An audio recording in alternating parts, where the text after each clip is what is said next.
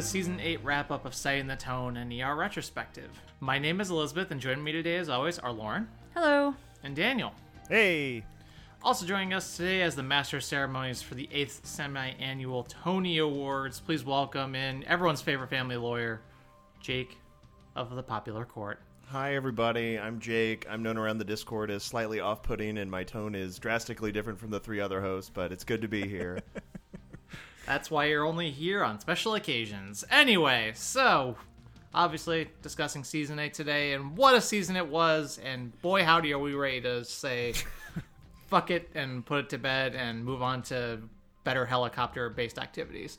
Um so Daniel, why don't you start us off with some season stats? Season stats. The fucking Empire Strikes Back of uh, ER seasons. Uh, it starts dark and it gets darker, and it only gets darker with each passing week until you wait for the sweet, sweet release of Mark's death at the end of the season.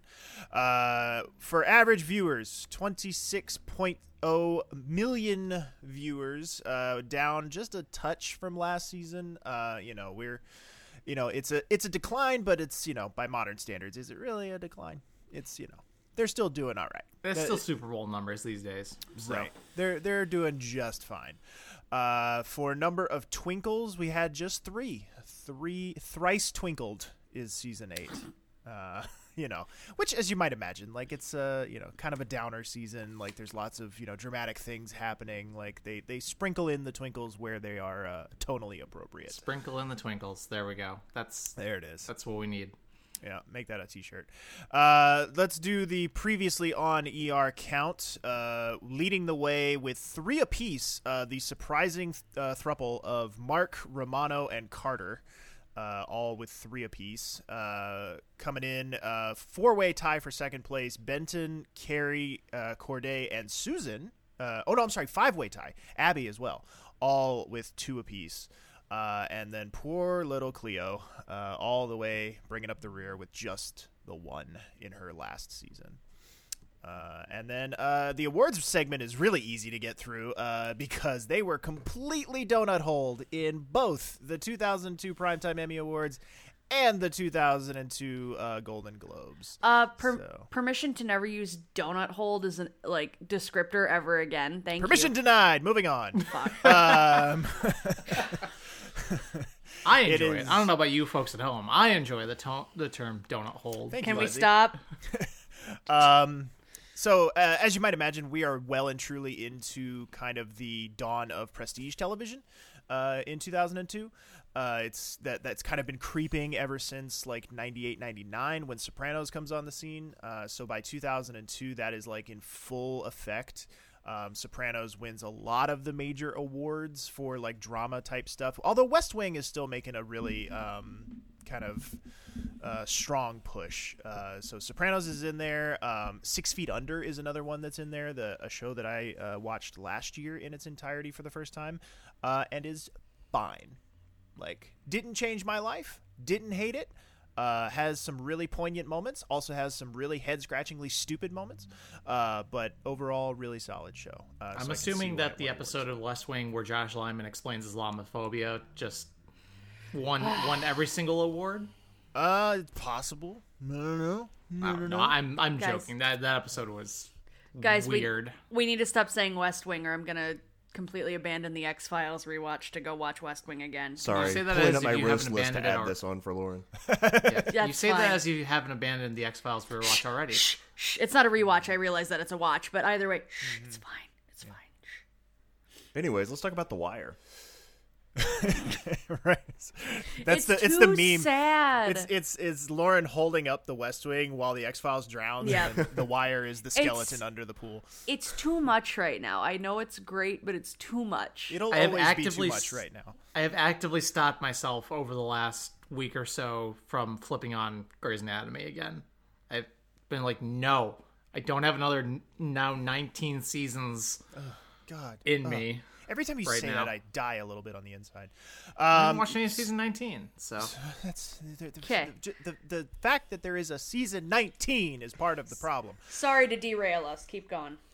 Uh, yeah. So some of the things that uh, usurped uh, ER this season. Like I said, uh, West Wing, Six Feet Under, uh, Alias, Judging Amy, Alias. which yeah, Ah, Alias. Ju- Victor Judging Garber. Victor Garber was nominated for Outstanding Supporting Actor in a Drama Series. Uh, didn't win, uh, but he was nominated. Uh, he's still alive, right? Victor Garber. I Uh, feel like All I know from that show is Jennifer Gardner. So like- he was he's the dude from Titanic, the the the nice uh, rich guy, the the one that dies on Oh. the ship. yeah, yeah, yeah. Yeah, see, you say nice rich sure. person. I always think Kathy Bates. Okay, she is the nicest rich person in that That's movie. yeah, but- that is that is true. Um, I don't know what you're Yeah, talking and- about. Kathy Bates. oh, I I'd say In Titanic? Uh, yeah, Kathy she's Bates was in Titanic. She's uh, un- she's the uh, best character in Titanic. Yes. Yeah, she's unsinkable Molly Brown. I, I trust you. I'm not going to watch that, but I trust. He's you. not going to go watch the show. Uh, I take it back. Actually, there was we did mention this on the episode. There is one nomination in the Emmy Awards. Uh, John Wells was nominated for writing for On the Beach. Yeah. Uh, Yeah. Did not win. It lost out to 24. Yet another show that seemed like it was going to have a lot of staying power in the early 2000s, and no one really talks about it now. Um, so. Gotta love that evergreen era of American entertainment, the early 2000s, where we thought, we did it, guys! We are post history. All of this stuff is going to matter forever. And none of it did. All right. Uh, so, yeah, that's pretty much it for awards season. It was very kind of a ho hum affair when it comes to uh, ER. They were not, they're, they're not the new kid on the block anymore. They're not, they're, they're not the new flavor of the week anymore. They are the, they have now fully reached like the office status in uh, the late 2000s where it's like, yeah, yeah, yeah, we know you're here. You're fine. You're good. You're not going to win anything. Lauren, what characters do we say goodbye to though? Oh, who didn't we say goodbye to this season? That's very fair. Patrons, As- patrons will know how many I was gonna characters we say. say goodbye to.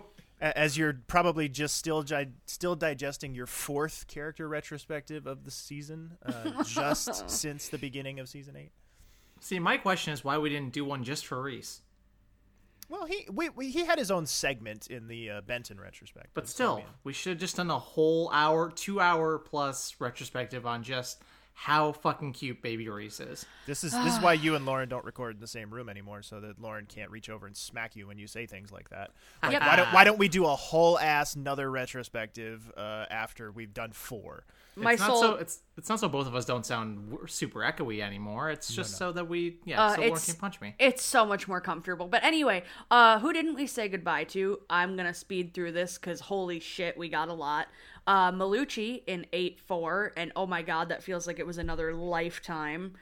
Uh, we also got Cleo eight ten, Reese eight ten, Jackie eight ten, Nicole eight. God, that was a Eight bloodbath. ten was eight ten was a bloodbath.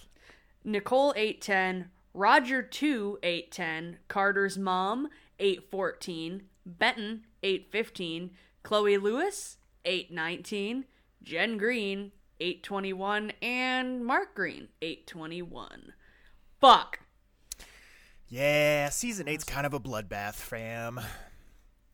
Um, you know, Malucci, like you know, like like Lauren said, that feels like a lifetime ago. That feels like a different show ago. Uh, when you talk about like the gauntlet that is season eight, like it, it it always feels a little bit like we're really far removed from the beginning of the season when we get to the season finale. But it really feels like that with Malucci of like that feels like a another show. Could we technically for Chloe? Could we put in third watch season blah blah blah, episode, blah, blah, blah, No, whatever? we're, we don't acknowledge the existence of that show in this house. Um, I, we actually if see no, Chloe. If We no don't one actually watched see that Chloe. episode, can we really Right. confirm that? If a tree falls That's in the what- woods and that's- no one's there to hear it, did it make a sound? It's what You we know? what we learned through that whole process is that most people don't even know what Third Watch is. when, Yup. when we announced when we announced that we were doing the Third Watch half of that crossover, people thought we were starting over with ER. They thought we were doing a third watch of ER, and I was like, no, no, no, different show entirely. Uh, it makes me mad that Third Watch isn't a better show because it's a ready-made podcast name for uh, a Third Watch retrospective that I will never do. Um, but yeah, 10 is kind of a, a bloodbath. We lose most of Benton's kind of orbit because that is nominally Benton's last episode, even though they drag him back out of the Shadow Realm just five weeks later. Um, Cleo makes her last meaningful appearance, you know, cameo during Mark's funeral, notwithstanding. Uh, we do lose Baby Reese uh, until the series finale, uh, which is uh, just arguably the biggest tragedy next to Mark's death of the entire season that we don't get to see little baby Reese anymore. The But he's Du- still an Ducky Reese is no more. Season finale, the series finale, though. Yes, young boy Reese in season 15. Uh, but we lose Jackie as well, who, uh, you know, uh, goes through a little bit of a, a character assassination arc. Got It- got done dirty. got done, gets done a little bit dirty in her uh, last uh, season, maybe ish. Uh, you know, not a character obviously that shows up every episode or even every season, uh, but definitely I think was more important than what or they they just really do her dirty after her son dies and like it, it really is uh it's unfortunate how shitty she becomes during that whole custody battle They- saga. they could have done so much more and so much differently with her after um after her son dies, but just They do her so dirty, a little bit yeah. more you know? They, they kind of touch on it a little bit but then they give up on it very quickly and move on to other things. Yeah. um, roger 2 as well you know as i said this is kind of uh, benton's whole orbit kind of evaporates uh, in that episode, you know, because he's on his way out the door. Uh, and then, of course, just for good measure, we throw in the character that everybody wishes they remembered existed to nominate for least favorite character, uh, Nicole. Uh, that uh, no one remembered she existed when we were doing our nominations, and everybody immediately said, "Why didn't you nominate Nicole?" my my biggest regret. Uh, the waitress, the Julie Oh, Delpy's yeah, character. Yeah. God, does that Forget- feel like forgot 10 she years ago? existed. Jesus. we just blocked her off entirely. just whew, blocked. I gotta look who we did nominate for worst character. oh, uh, mine's a shit.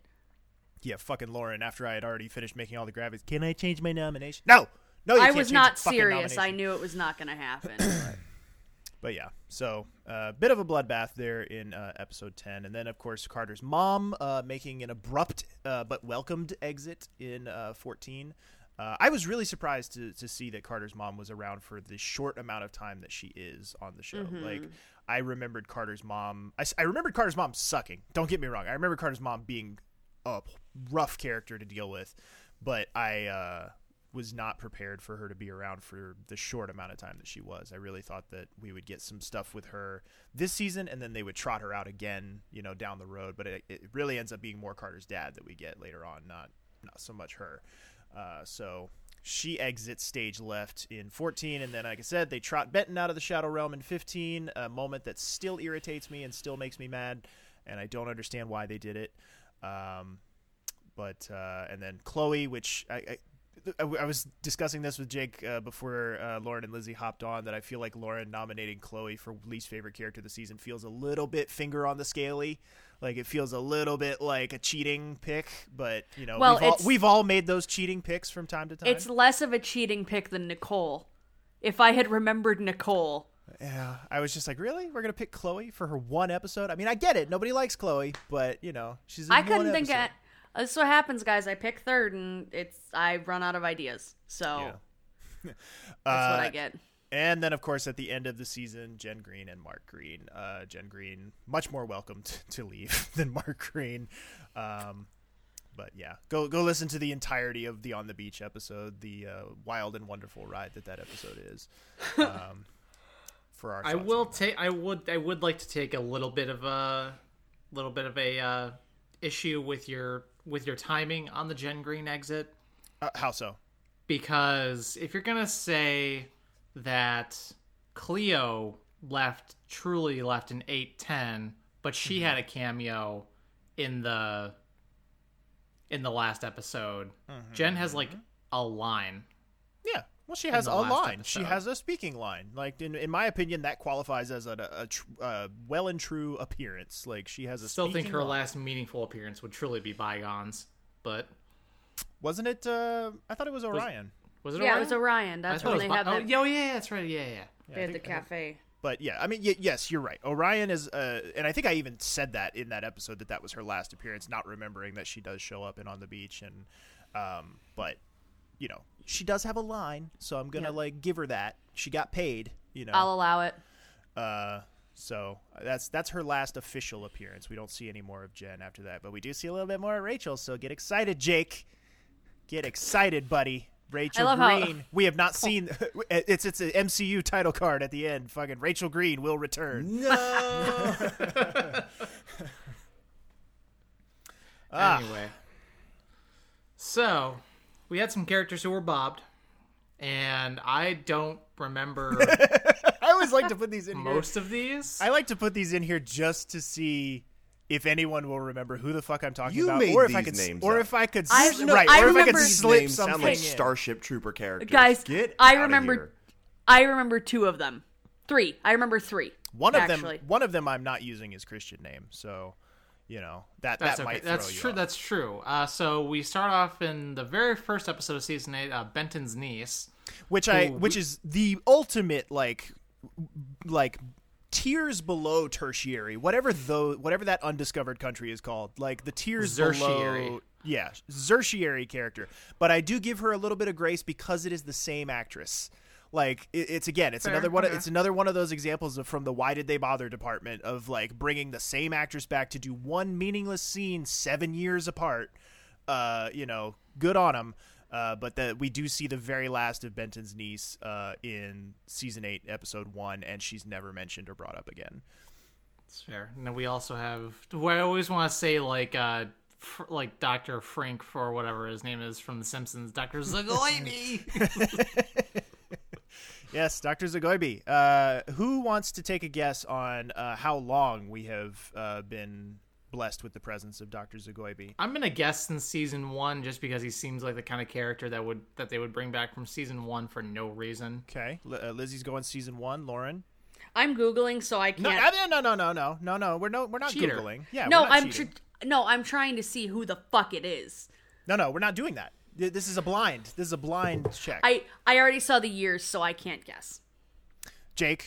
Uh, I'm gonna guess since 1997 when Starship Troopers came out because this man was definitely in that movie. Give me a give me a number. Give me a, a season number. Four. It's one, four. Okay, Jake. Uh, well, I guess technically Lizzie wins because if we're going by Price Is Right rules, closest without going over, uh, because it is season three. Uh, we have been uh, blessed with the presence of one Dr. Zagoibi, who did change specialties uh, during his time on the show because his original incarnation, he was an optometrist uh, who examined uh, young baby Kirsten Dunst back in season three when she got the shit beat out of her. Um, and uh, I think by the end of season, or by his, by the time we see him in season eight, I think he is now uh, an anesthesiologist or something. Like he's involved in the uh, Lizzie dying patients kerfuffle. Uh, same actor, same character name. Like there's continuity there. Uh, but uh, he does make his final appearance in uh, eight seven and uh, is never brought up or mentioned again. So Yeah. Poor one. Then out. next up in uh, episode 12, we have Captain Daniker, which I'm assuming is uh He's- fire captain. Hey, he's the guy. ding, he's ding, the guy from. Exodus, right? Yes, Did he there it is. lead Lauren. Red Squadron? Who says Lauren the doesn't Death remember? Star and the absolute classic Star Wars: A New Hope? Yes, he does. Sure. Uh, who says Lauren never remembers anything? Uh, Captain I kn- Denneker. I never remember anything important. right. You remember the fire captain who showed up four seasons ago. Uh, yes, he is the fire captain who showed up in uh, Exodus originally. I want to say he's in um, All in the Family, maybe, or like one of those like event Yeah. episodes in like five season five or six. Um, or no, no, no, no, no. I know what it is. It's um, it's the one in seven, Crossing, uh, the the crossing, yeah, the Crossing. the, train episode. He's in the train episode, uh, and then this one is a bit controversial because he is credited in the episode uh, for eight twelve, uh, but and it is his last appearance, and there is no on screen explanation for why we never see him again. Um, but he is uh, ostensibly probably in the same firehouse as Sandy, and I'm guessing uh, I'm guessing appears in the background, but uh, we never caught him in the episode, and it might be a deleted scene or something. But so like th- this one's a bit of a uh, there's always got to be one spicy pick every season for a Bob, you you, know. Well, there's not too many options because our last one is in episode 14. Uh, Mr. Kerry Weaver himself, Dr. Babcock, Oh, Doctor Bab, who kills people without any Never- consequences whatsoever. never convicted, never convicted. Uh, no, who gets Maybe that's why he show? disappears. He kills more people than Mark Green without with the, with the same level of, con- of, of consequences, aka nothing. Hey, don't don't take away from Jake's bonus segments. um, so, um, uh, holy drop storylines, Batman. Uh, this is Yeah, right? Uh, they they spend a big chunk of the first half of of season eight. uh, going through Lizzie's patients mysteriously getting infections and mysteriously dying, and oh, what a you know what a sad state of affairs, and Lizzie's going through depositions and crazy and you know, whatever. It's it's it's fucked up, uh, and then it's like heavily, heavily implied without like everything but a pointing neon sign that uh, Mr. Kerry Weaver is your man. Like he's he's the one responsible. And then just as quickly as they kind of imply that, it all just kind of like whew, whisks away, and uh, we're left with you know just black tar sadness for the rest of the season as Mark's brain cancer takes over. Uh, so uh, it's kind of a it's a really frustratingly unresolved plot line in my opinion. Uh, still one of my favorite sequences is when she goes down to his office and it's filmed like a horror movie. Right. Like His supervillain lair.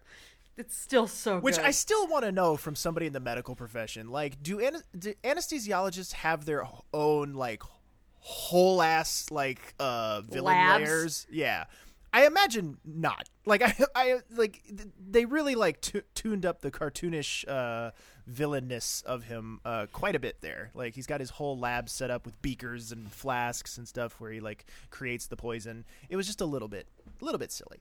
especially at a county facility. Right. He just took Exactly. it over from the last doctor he murdered, or that guy who like walked off into traffic and died, or you know, he just he Oh, yeah, co-opted Dr. that Dickhead. office. Doc, Dr. Dickhead, never forget. Uh, or maybe uh, the paramedic who was definitely uh, raping and killing old ladies uh, back in season four or five. Whenever Let, that us was. forget that storyline. Right? Why bring that up? Why on on this the Lord's Day? Why would you bring that up?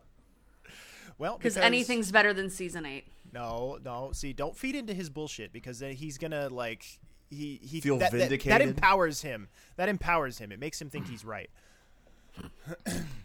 Well, speaking of bullshit, Lauren, what, how was your shitty kids looking? How's your Uh, shitty kids list looking this year? So it's it's a little low. Um, but and I actually, guys, I remembered to look up uh, right as we were starting this recording who's who. So like, I kind of have an idea. Uh, first off is John Thomas from Eight Four. You all might know him as Beans from Even Stevens. Oh, he was an absolute twat. Just real, real entitled, sh- entitled, shrieky, whiny kid. Just awful brat. Horrible.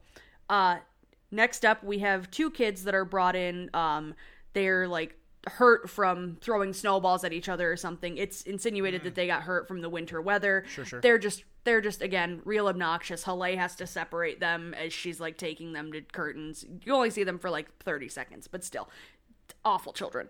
Um, guys, I hate kids. Uh, then we have Rachel, Rachel for season eight all the time. Just Oh, I don't think that's fair. well, okay. To be fair, I wrote that as of like episode seven Okay. or episode like ten. So we were halfway through the season when Rachel got on the Because, list. I was gonna say she literally overdoses her no. baby sister. Yeah. actually. So, like- no, I'm, I'm not. it- yeah, it- I'm not saying No, she didn't do shitty things. I just, you know. It's early half of season eight when she's just being a teenager and not being a teenager whose dad is dying. Like Sure. differentiated there. So either way, halfway through the season, Rachel was on there. I can't revoke things on the shitty kids list, or I would, because you know whatever. Meatloaf rules. Uh, I get it. Me- yeah. meatloaf rule. Uh, That's the meatloaf clause. Then we have Aaron, the worst child on this list. He was the kid who was in the Whoa, snowmobile he gives accident. very he gives very thought out listener responses. I don't know what you're talking about. I don't up. think he belongs Uh, on the shitty kids list. Shut up. Uh, Aaron, the snowmobile accident kid who had his dad drive him and his friend, and his dad was um, cognitively impaired. Oh yeah, that kid. Oh right, and right, he right. And he was just like mortified by his dad and he was like he fucking deserves it if he's in trouble Nah. so yeah like this kid this kid wins for most awful child and then uh honorary mention to all of the precocious little kids on the third watch episode Oh, the the lollipop guild. they're they're so they're not shitty. They're just so adorable They're not that I had to put that I had to put them on the shitty kids list because it's like it's that level of cute, like when you see a really cute animal and you just want to kick it. I think we learned something about Lauren today.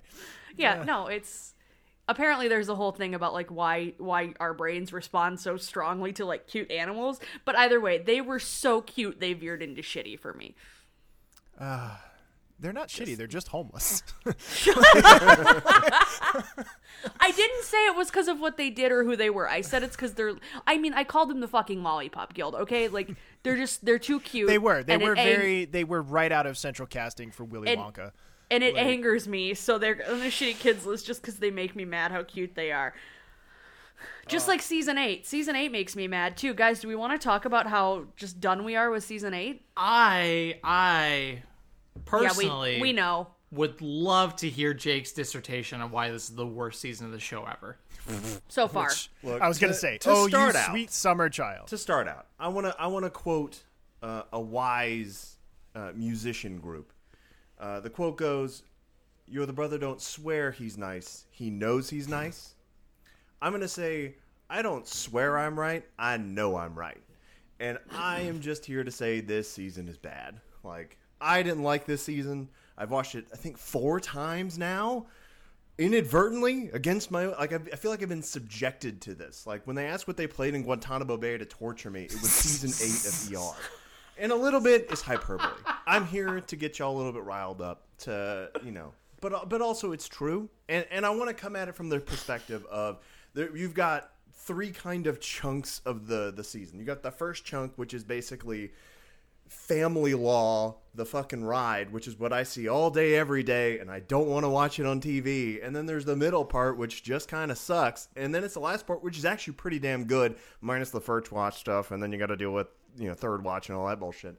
But like, it's propped up by these ending three episodes, which are very good. I did not get a emo- I didn't cry at all. I wasn't really, you know, I, I but I don't have the connection to ER like y'all do. So it's like it's just not the same. Great episodes, though, fantastic. But then we got this middle, like whatever, with these kind of just upsetting storylines. You've got, in theory, interesting episodes like the Breakfast Club episode, but it's like I think it's because I don't really care for a lot of the characters around that time. Like I don't really, you know, no shocker. I'm so sorry, Genty, that like I'm just not that into Luca. But like particularly like Kerry sucks this season, and I don't like Carter in season. Uh, he's he's got a point. Like, I Every see Lizzie time making a she's face. on screen, I'm just asking why can't we be watching something else? And so like that episode didn't do anything for me, and just like the storylines in general were not my vibe. And then the and then Y'all- the, the custody battle, obviously I like that. You can see my breakdown of, of all that stuff, but like I don't know. It just it was it was dark. I wasn't very invested in really any of the storylines besides Mark Green kicking the bucket and uh yeah, the the custody battle was really cool and then, you know, Mm-hmm. that kind of ended, but like the domestic violence stuff this season, I didn't like that, Mm. you know. And obviously it's supposed to be upsetting, but like again, I deal with this shit every day.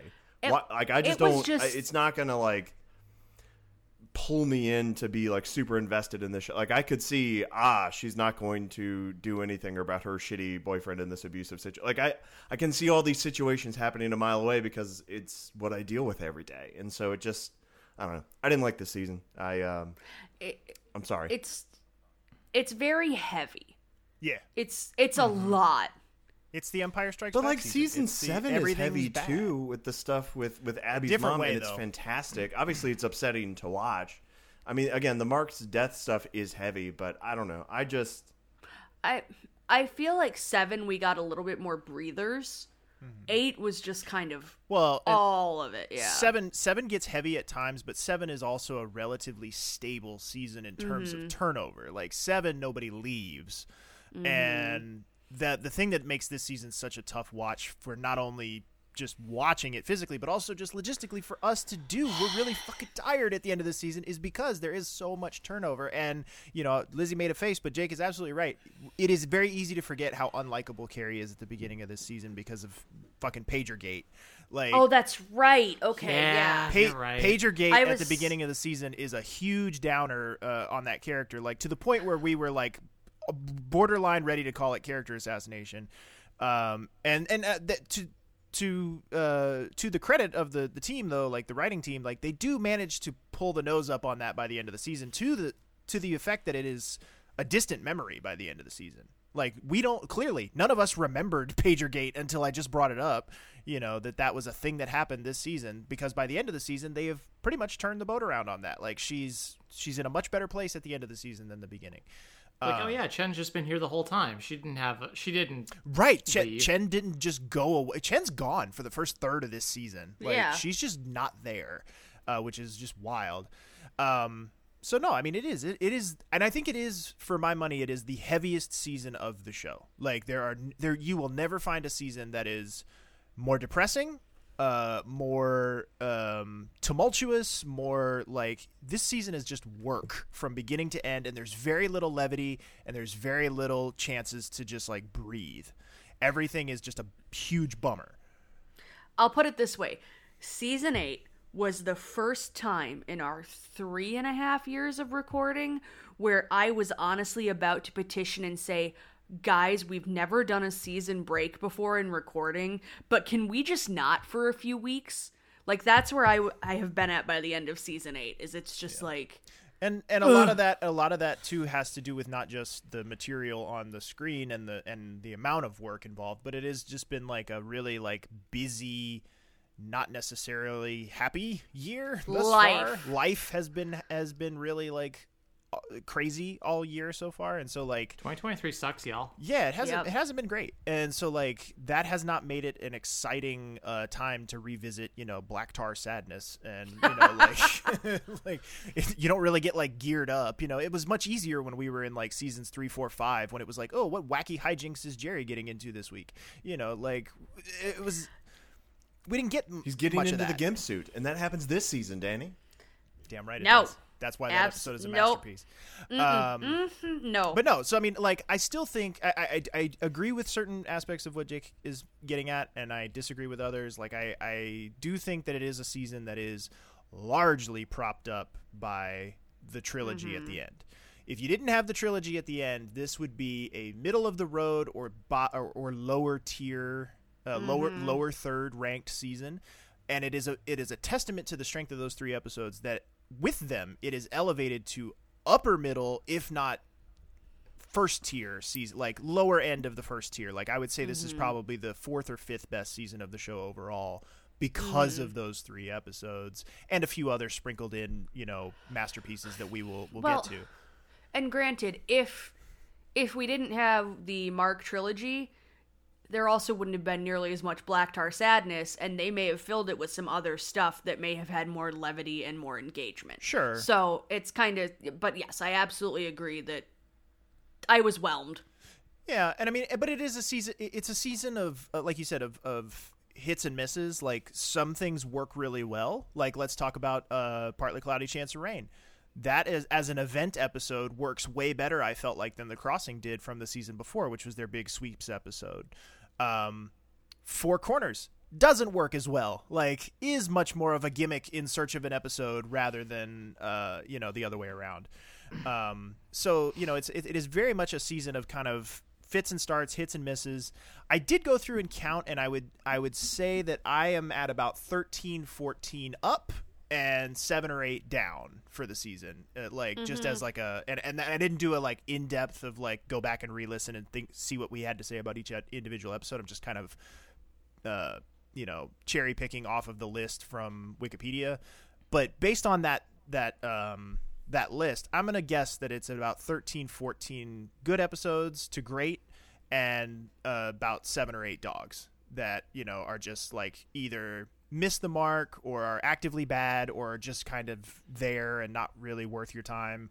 And I think Um, something that was stood out to me was just where this season stands in contrast to season seven. At least for me, season seven, I was like, "This is one of the greatest shows ever made." Like there was maybe one or two bad episodes, but like season seven is fucking phenomenal.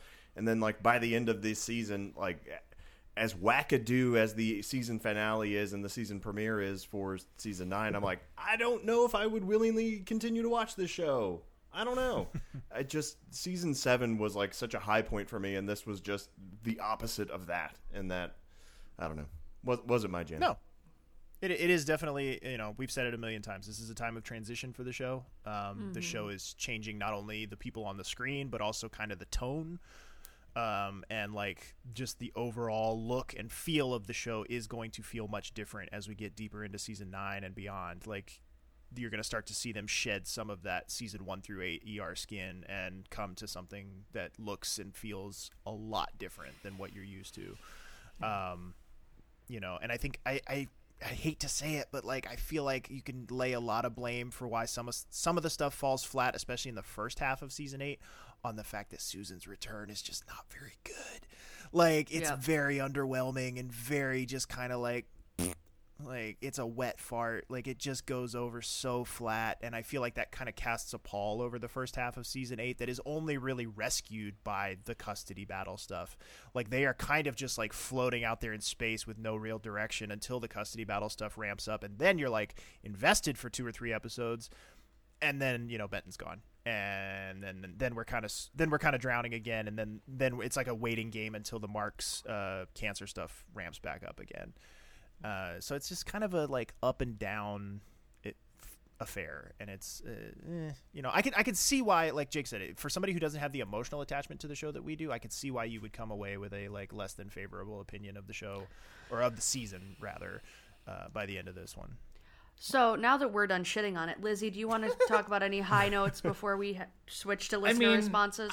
I was gonna shit on it a little bit too, but Okay. like, Neat. but in a different way. I was. It was gonna be my whole summation of this season in my own brain muscle is this is exactly what I remember. Hmm. For better, for the good, and for the very bad. Like some of the bad stuff got way worse when we're looking at it in this format. Like I knew Four Corners was a bad episode. I didn't realize how sh- terrible of an episode I don't, It I don't know. If, I don't know if I would go that far. I wouldn't say terrible. It's not good, but I wouldn't say. Oh it's no, a Four, mess. Four Corners is a is just a hot, hot, hot mess of an episode that just uh I mean, okay, it's one of those. It's like Jake said, because he's a family lawyer, he doesn't want to see the domestic violence stuff and the custody case stuff. That doesn't make for good television for him because mm-hmm. that's his everyday life. Mm.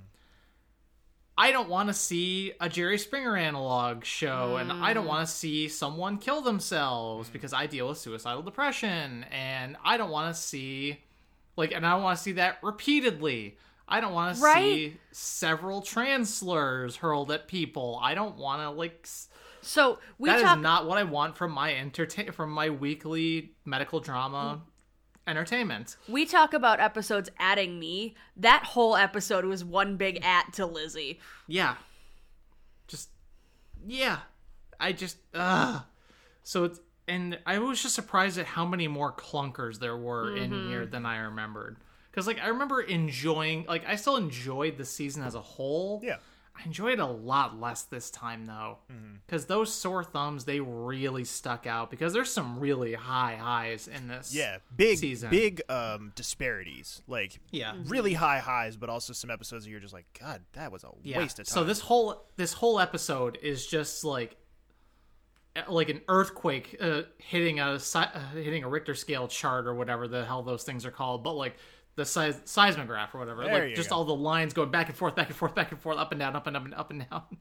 like that was season eight, and that surprised me because I thought it was like pretty good, yeah, I you know, before this, but now but now I'm like, yeah, now season seven's way better. yeah, when Jake was like, I'm, I'm not really like when he did his like binge watch, and he was like, I don't really know about this. Like, I don't really like this very much. You know, we were all sort of like incredulous. We were like, Fuck you, you're wrong. Like you, like what? And I'm not gonna say that he's right now. Uh, a because he's not, and B because he'll never let me forget it. because he, he can't Um, allow himself to allow me to be right week after week. But don't worry, Danny. Even though you don't say those words, I feel it. I feel it in your soul.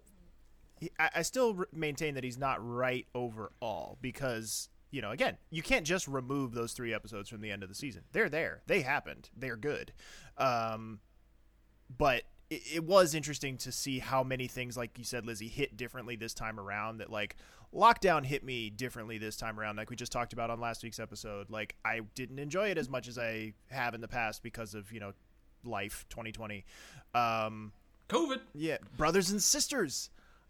I remembered being just fine when I watched it originally. And it's not a good episode. Like it is a bad episode of television. Like and and the third watch half is even worse. So like it's just uh, you know there there were things about this uh, season the the supporting elements of this season uh, with a few exceptions. The supporting uh, elements of this season were just not there. Like they, they didn't do as much of the heavy lifting as they normally do to like prop up the season. Um, with a few exceptions, like I said, uh, Partly Cloudy Chance of Rain is really good. Secrets and Lies were it my pick were it not for Orion in the Sky, my pick for episode of the season because I love that episode so goddamn much. Uh, and it is a masterpiece of storytelling, not only just, you know, aping the the breakfast club concept which you know like i don't think that's any like masterstroke that's a fairly easy template to follow but i just mean in terms of like how they telegraph so much of the stuff they're going to be doing over the next two years without you really noticing like they're telling You just you like because it. You just like because it breaks up Carter and Susan. Who well, doesn't yeah, I love like it because it. Bre- I, I, yeah, there's a lot of things to like. I like. I like that it breaks up Carter and Susan. I like that it uh, gets uh, Luca calling Carter a pussy in Croatian. I uh, I like it uh, because we get Jerry in a gimp suit theoretically. Um, you know, there's a lot to love in that episode. Um, so yeah, like there's just there are things in the. It has probably one of are in the conversation for the best Christmas episode of the show. Uh, in I'll Be Home for Christmas. Like Yes, that was. A I'll Be Home pretty, for Christmas. Pretty excellent. One. I'll Be Home for Christmas is in the conversation for the best Christmas episode of the entire show.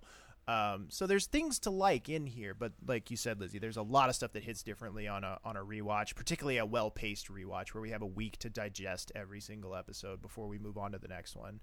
Um, so I will be very interested to see how that continues as we move forward because like there's a lot of stuff that in my mind I'm like, yeah, that's great shit and that's good whatever, you know. And and on the other side of things, I have stuff that I'm like, oh god, I'm dreading getting to that. And maybe it'll hit differently this time around because season 8 has been very eye-opening in that way of like this show is not always what I remember it to be. Yeah. Whereas season eight is like the last one where I remember, like, oh yeah, I love this part, this part, this part, this part's excellent. Like, Oh yeah. still like the one that's seared most into my uh, of the seasons that are seared most into my brain muscle. Season eight is the last one of those. Like parts of season nine, I remember, Yeah. and but like the vast majority of it is just like wiped from existence to me. season nine is And- where I feel like the muscle memory starts to fade for me, and like I I start to be like I don't really remember, but I'm along We're- for the ride. We're gonna start to be on the same page, guys. We've all turned into Lauren. Oh no! this was her plan all along. yep. Anything else before we move on to the listener responses and say goodbye to Uh, our free feed folks? I think we beat this horse to death. Let's let our listeners have a chance. Well, Lauren, you would you like to take it away? I guess. Uh, Angela G says major vibe change after this season. Nearly all the OG cast and that chemistry is gone. Carter is the older tone setter rather than the younger hotshot. New Millennium is in full swing. More outside the hospital melodrama from here on out. It's a bit of a different show. Not bad, just different. The green bean shaped void doesn't really get filled for me, and not everyone feels the same, which is the cool thing about this show. Each stage of it creates fans that don't even know about the stage before. Well said. Grace B says, My season takeaway Michael Gallant is my favorite ER character. He's just here to learn to do medicine and to help people as best he can, and everyone is making it harder for him by having egos. All of Daniel's criticisms of him are 100% valid, and I don't care, Your Honor. I love him the end. Uh, Franner W says, "This was the season that I moved in with the current Mr. Franner, and we bought our we brought our first baby home too. So it has a big emotional pull for me, as I remember regularly watching whilst feeding her, and also me confessing that this was the show that I loved mo- more than most and needed to watch." I guess it's the first season that I remember watching the most and can connect to actual life events of my own. I also feel that this is the end of the old and the start of the new. It changes after Mark dies. Everything changes. For better or worse, I don't really know or care. I am one of those fools who loved it all, including Sam, until the end. Oh, I can't wait for Jake to get to Sam. At the Actually, full before we time We were just- Aaron's comment, I just wanted like for for the bit, like, do y'all when you read Aaron's comment for the episodes in your mind have that like classic era music playing in the background because he's about to drop some enlightening shit that you couldn't think of in a million years? That's No, what I, I, I picture. I picture the end of every Doogie Howser episode, like in front of a blue screen computer, just typing away. Uh, that's what I imagine. Um, no, we were actually having a discussion just today uh, on the Discord about Sam and about you know the divisive nature, quite possibly the most divisive character in the show's history. Uh, And somebody made the comment that they can't wait for Jake to get to Sam, and I said that you know, d- please don't forget though that Jake is also a much like me, a teenage boy of the early 2000s, uh, and will have a very hard time looking at looking at Linda Cardellini without. Oh, it's Linda uh, Cardellini? Guys, 10 out of 10 characters, don't care. Woo! Wait, what season did she come in? season, season 10 Guys, 11, let's just skip maybe? season Something 9. like It's bad anyways. Let's go. Oh, uh, Jake, this makes me so excited. Now I really can't hear to like hear your penis and your brain argue about like what you think about Those Sam. are not those It's- are not mutually exclusive entities. That like that is a That's very- a one It track mind. Linda Cardellini. It is a rough- get it. It is a rough go when Linda Cardellini and Maura oh. Tierney are on this show at the exact same time. oh Jesus! Let me tell you, inside you there are two wolves. both Just wolves, the- both wolves have the- boners. It's the person. It's the guy. It's the superhero guy sweating with the two oh. buttons. Like which one? This okay, I as much as I joke about how grossed out I am by shit, I love when we get thirsty on main. It makes me laugh so hard. Uh, with that being said, last but certainly not least, at the full time dad says, upon rewatch, I'd say season eight falls just outside of my top tier of ER seasons. Three, six, seven are my faves, not in that order. Yes, it hits you with an emotional haymaker that Mike Tyson couldn't match in Mark's death arc. It has the show's signature bottle episode and has a beautiful farewell to my favorite character, Peter Benton, not to mention some first rate episodes such as Partly Cloudy, Chance of Rain, Damage is Done, and Blood Sugar. I'm, I'm just going to leave it at that. But man, are there some stinkers wedged in there. Four Corners, A River in Egypt, Quo Vadis, Brothers and Sisters, Bygones, all very forgettable episodes that bring down the overall quality of the season. Another thing about this season is that much like season 6, this season feels dramatically different by the by its end. And I'd argue even much more than so than 6. Gone are Mark and Benton, which marks the first time we've lost two OG characters in a season. Also gone are Benton's extended family, Jennifer, Cleo, and Malucci. I like the Meaning- implication there that Malucci's part of Benton's extended family. yep. Definitely not. Uh, meaning that half of the new characters introduced in season six are gone. In their place, we say hello to Gallant, Pratt, and Susan 2.0. By the time we hit lockdown, it's damn near a new show. that that's an excellent point to bring up at the end there, um, which is one that is easily forgotten. Um, I think like you know you you suffer a show suffers a loss like George Clooney you know leaving, and they bring in three new characters to replace him, and two out of those three are gone within eighteen months, and uh, I think a lesser show would not have survived that. No. Like uh, if, if you have your big star leave and you bring in three people to replace them, and two out of those three people are unmitigated failures, you know, no shade, Erik Palladino. Uh, two out of those three people are unmitigated failures, then that would sink a lot of other shows. And it's it's really impressive that they managed to not only survive but manage to go on even longer without him than they did with him. You know, like that's that's pretty impressive. All right. Any final thoughts for the the good the common folk of the of the Jesus main Christ. feed? Yeah, I mean, really, Pre-feed. just to like sum up how I feel about it is is really I, I- I want you to go into your web browser and type in uh, www.patreon.com slash setting the tone pod and i want you to put down all of your money. Like uh, take out a second mortgage. Take it from me. Saying- I, like i'm a Saying the fiduciary Tone entity podcast. giving great advice right now. Quote not legal advice. But i want you to pick a tier that works for you. Let me tell you about the $5 tier because at the $5 Oh tier God. you get access to show notes each week which has cursing and has sassy notes of characters that we've already forgotten by the time we get to the wrap ups and at the $10 tier you get extras like movie reviews we can watch excellent movies like ghost ship that's where the ghost of Mark Greene goes from on the beach and has sex with a ship. It's classic cinema. It's in the Criterion collection, and I don't even know what that means. But let me tell you about the $50 tier. That's where shit gets raw. And when I say raw, that's where you can watch Lauren on Zoom eat raw vegetables for about 65 minutes each day. Now, I'd do it. at the $150 tier, this is where you can support new small businesses. The Lauren and Jake LLC that's going to start a Gilmore Girls podcast. That's where that shit happens. So let me just, you know, put that down in your browser. You know, put your credit card down, put that mortgage statement down. You don't need food. You don't need utilities. the only utility you need is your power bill and internet so that you can type in www.patreon.com slash pod to type in this bullshit. That's how I feel about season eight. See, the funny part is that he's giving you the wrong URL. No, the, no, no, no, It's no, been no, no. eight The, the, years and I haven't given a shit once. The funniest part is that uh, the way that the you know peek behind the curtain, the way the editing works, uh, he's gonna have done all of that, and then it's gonna fade in again to his voice, telling you all that same information in a bit that he did again like eight years ago when we started all this bullshit. Like you know, he recorded an entire commercial for us, you know, years ago, Yep. and he's gonna give you all the same information in just like thirty seconds. I'm like YouTube ads. I'll play the same 30 second clip six times in a row so that you buy YouTube Premium and don't have to hear the ads.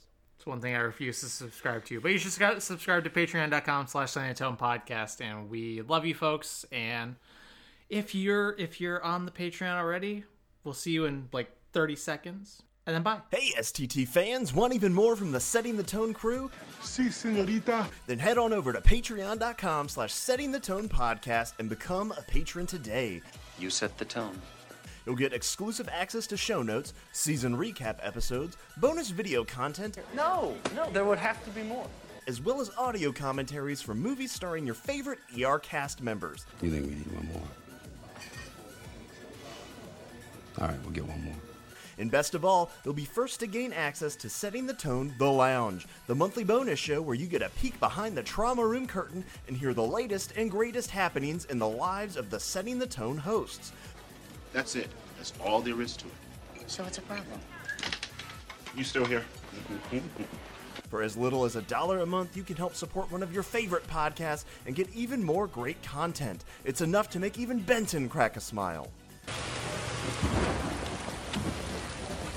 When did it start raining?